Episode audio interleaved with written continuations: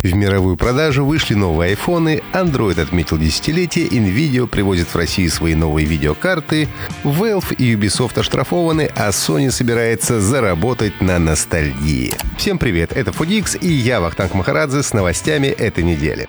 Компания Apple начала розничные продажи своих новых флагманских смартфонов iPhone 10s и iPhone 10s Max в странах первой волны. В США цены начинаются от 999 за iPhone 10s и от 1099 баксов за iPhone 10s Max. После начала продаж журналисты начали экспериментировать с гаджетами. Умельцы из iFixit разобрали iPhone 10s и iPhone 10s Max и выяснили, что одним из главных отличий является исполнение батареи.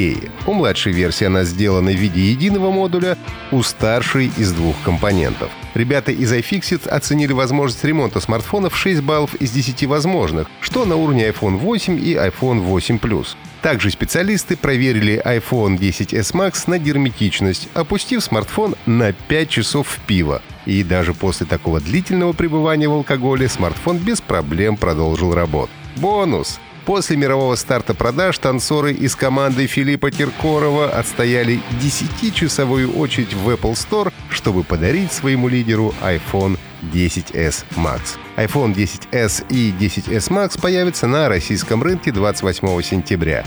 Их стоимость составит от 88 до 128 тысяч рублей в зависимости от объема памяти. На днях самая популярная в мире мобильная операционная система отпраздновала юбилей. 10 лет назад, 23 сентября 2008 года, показали смартфон T-Mobile G1 на основе Android 1.0. Его сделала компания HTC. Немного позднее модель вышла под названием HTC Dream в других регионах мира. На момент запуска Android 1.0 в магазине Android Market было всего 13 приложений, ну а сейчас насчитывается порядка 4 миллионов программ, больше, чем где-либо еще.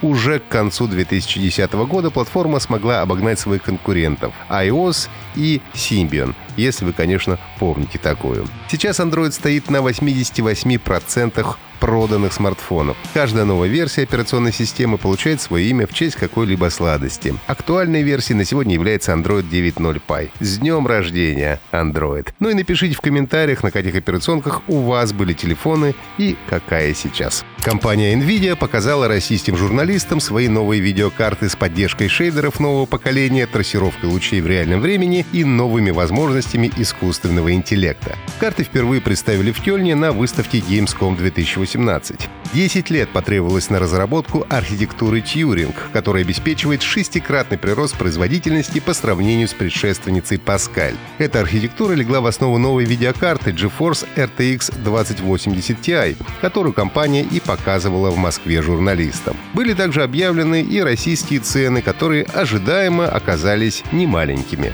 RTX 2080 должна появиться в продаже 8 октября, а о сроках поставки RTX 2070 и 2080 Ti будет объявлено позже. Власти Франции оштрафовали компании Valve и Ubisoft. Поводом для наказания стала политика возврата средств в цифровых магазинах компании. В Steam получить назад деньги можно лишь при определенных условиях. Ну, например, если вы провели в игре меньше двух часов. А вот в Uplay политика возврата средств отсутствует в принципе. Властям Франции это, конечно, не понравилось. Они решили, что Valve недостаточно ясно прописала правила и специально скрывает их от пользователей. Ну, а Ubisoft просто нарушает законодательство. В результате Valve оштрафована на 147 тысяч евро, а Ubisoft на 180. Теперь на главных страницах обоих магазинов можно увидеть уведомление о том, том, что их владельцы нарушили права потребителей. Компания Sony объявила о скором выходе новой приставки. Речь, правда, идет не о PlayStation 5, как многие бы хотели, а о PlayStation Classic, уменьшенной версии оригинальной приставки PlayStation, которая появилась 24 года назад. Новинка полностью повторяет облик классической модели PlayStation. При этом устройство стало по размеру почти в два раза меньше. Комплект поставки включает два джойстика. Sony PlayStation Classic будет поставляться с 20 предустановленными играми. Уже известно, что в сборник пойдут такие хиты, как Final Fantasy VII, Jumping Flash, Tekken 3 и Wild Arms. Названия остальных игр пока держатся в секрете. Премьера ретро-консоли в США состоится 3 декабря. Стоимость составит около 100 долларов.